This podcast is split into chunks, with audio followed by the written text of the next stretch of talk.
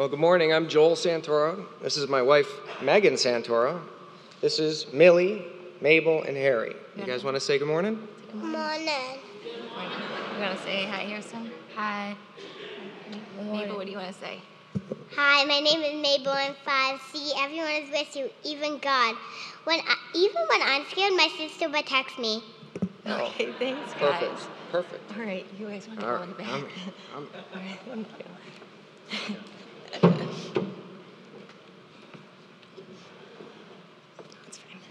Hi, everybody. I'm Megan.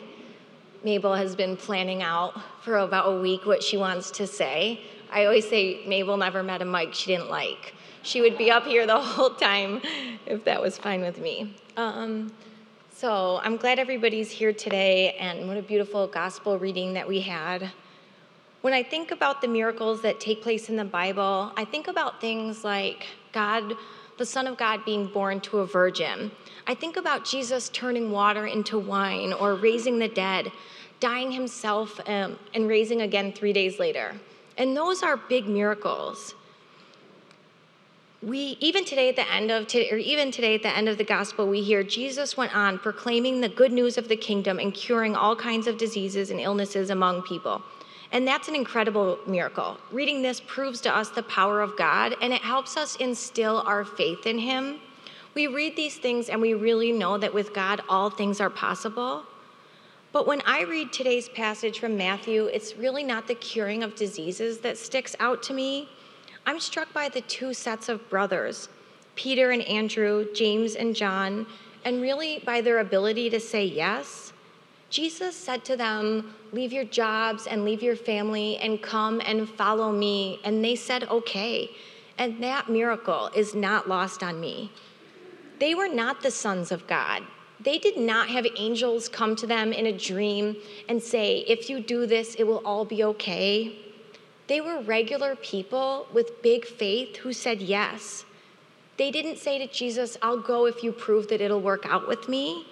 They didn't say, I'm curious as to how this will look in the next six to 12 months for me in particular.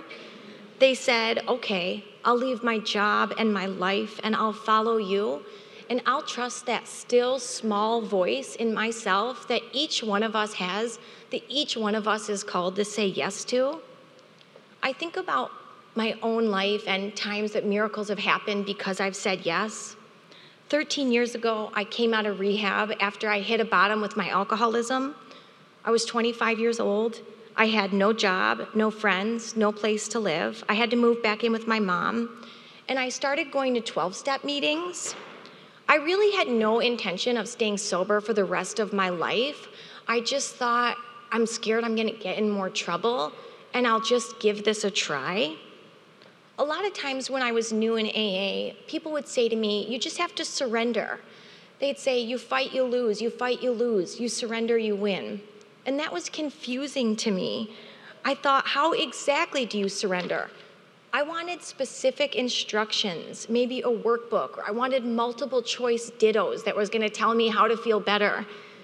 After a couple weeks, I met a sponsor, a woman who agreed to be my sponsor. We met at Starbucks in Brighton, and she said, Let's meet here once a week, and I'll read this AA Big Book to you. And I said, I don't really think that's necessary. I was an English major, I don't really need anybody to read anything to me. And she said, That's just what we do here. And I said, Okay, I'll try it. She said, There's a meeting on Penfield at 5:30 on Monday nights that needs a coffee maker, and you could sign up for service work, and that will help you stay sober to give back. And I said, Well, I'm not really much of a coffee drinker. I think I'll pass on that one. I'm really more of a tea girl myself. And she said, That's just what we do here. We do service. And I said, Okay, I'll give it a try. And she said, You know, this whole program is based on finding a relationship with a higher power that's going to keep us sober one day at a time. So every morning, I want you to get on your knees and ask God to keep you sober today. And at night, thank Him for keeping you sober before you go to bed. And I said, Well, that's where I'm going to have to stop you. I'm like, I don't really think that that's for me. I said, You know, I had a great faith as a little girl, and I grew up going to church, but I'm just afraid that I drank through all of that. And I don't really understand how, with all of the war and the suffering and bad things in the world, there's going to be a God that's concerned with me to keep me so sober.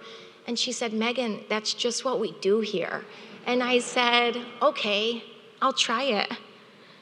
The miracle of saying yes, of saying okay to things that didn't make sense, of taking suggestions even when I thought that I knew better, it changed my life. More miracles started happening. I stopped wanting to drink. I started to fall in love with the fellowship of AA. I became involved in service work and I did the 12 steps and I became a sponsor myself. I met my now husband in AA when I was four years sober and we eventually bought a house and we have three kids. and all because one day at a time I said, okay, yes, I'll try that. You know, like I said before, AA is really based on finding a relationship with a higher power that can keep you sober. It's a spiritual program, it's not religious, and for a few years that worked out fine for me. It was enough for me. But as I had my kids, I started to have this feeling that there could be more for my family in regards to our faith. I wanted my kids to experience learning about God and helping others. I wanted community for our whole family. I started to go back to the parish I was raised in, but something didn't feel right. I was uncomfortable with much of the rhetoric they used there, and really it was something that I was doing because I felt like I had to instead of something that I wanted to. I remember in the fall of 17 when my second child, Mabel, was born, and I was sponsoring a woman named Danielle. Mabel was only a few weeks old, and I was meeting with Danielle, reading the AA Big Book to her, just as my sponsor had done for me. I mentioned to her I want to get Mabel baptized, but I wasn't sure if I wanted to do it at the church that we had Harrison baptized in, and I just wasn't really sure what I was going to do about that. She mentioned to me that she was going to Spiritus Christi. She specifically told me about Reverend Myra and the love that she felt there. She said she felt so much love even after years of drug use and relapses. And something inside of me said, You should go there. That still small voice that each one of us had said, Go there, go there, go there. And so the next weekend, my mom and Mabel and I came to this 9:30 mass at Hochstein. We walked in and immediately I felt the energy. I know that you guys know what I'm talking about. Like people say today, if you know, you know. The gospel choir sang He Reigns, and Father Jim prayed out loud from the heart, and my mom and I wept together. About halfway through the service, Mabel was fussing. She needed to be fed and changed. So I took her in the back to try to find a place to change her. I asked a man that I ran into if it was okay if I used one of the rooms to change her diaper, and he said, of course. And then he told me this whole story about when his son was baptized here at Spiritus. And during the Mass, he had this big diaper blowout, and he had to go in the back and change him.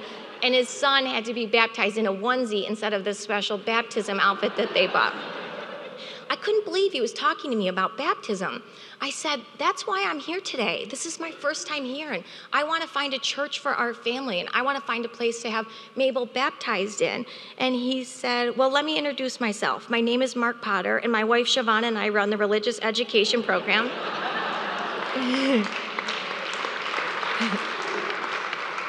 he said that includes all of the baptism classes, and it was a spiritual experience for me. I felt God in that moment say, This is where you are supposed to be, and I have felt that way ever since. Since then, we have become members of Spiritus, real members who attend and serve and sign up and show up. Shortly after I met Mark and Siobhan, we enrolled our oldest Harrison in the religious ed program. For the past five years, he has grown up here, soaking up all the spiritual principles that this program has to offer.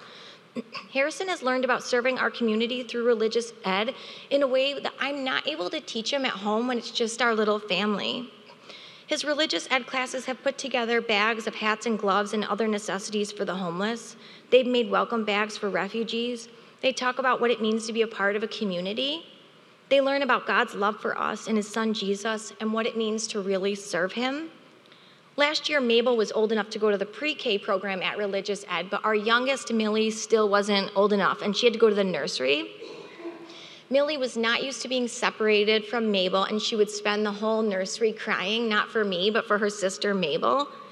The nursery volunteers would walk Millie down to visit her sister, and one time, Mabel's teacher, Miss Megan, said, Well, she can stay today. Millie can stay and be with her sister. And after a couple weeks, Millie was a one year old, a part of the three and four pre K program. I really learned that if you want to feel a part of, you have to actually be here. We went to the ice cream meetups in the summer, the fundraiser at Radio Social, and the coffee hours. I saw how the values being taught to my kids impacted the conversations we had at home in their day to, and their day-to-day relationships. Their absolute favorite week of the summer is the second week in July, which is Vacation Bible School. This is a week in the summer when Siobhan doesn't sleep and instead focuses all of her time and love and attention on themes and songs and Bible stories and crafts and food trucks. And this year, she somehow even got Reverend Myra to dress up in a hot dog costume which I have pictures of. I'll never forget the first year my kids went, and on the last day when it was time to say goodbye, Harrison went up to Siobhan to give her a hug. And after a couple of seconds, Siobhan and I looked at each other and we realized he was crying. And he said, I just don't want it to end. And I said, Don't worry, you can come back next year. He said, A year? You're making me wait a year? Life can be hard and busy, and so many times I get caught up in what's God's will for me is God's will for me to go left or is it to go right? But really, what that still small voice in me says is that God wants me to say yes to Him. God wants me to answer the phone when someone new from AA is calling, even if I don't feel like chatting. God wants me to vote in local elections, even if I don't always feel like it'll make a difference. God wants me to read an extra bedtime story to my kids, even when I'm exhausted. God wants me to say a prayer and give an extra dollar and tell the people all of the great things that I think about them. So, Spiritus Christi, let me tell you what I think about you. You have changed my life and you have changed my family's life. This religious ed program in every single part of this church has showed me what my true self has believed all along and what we're now teaching our family that when you trust God and help others and say yes, yes, yes to Him, that great things will come. Thank you.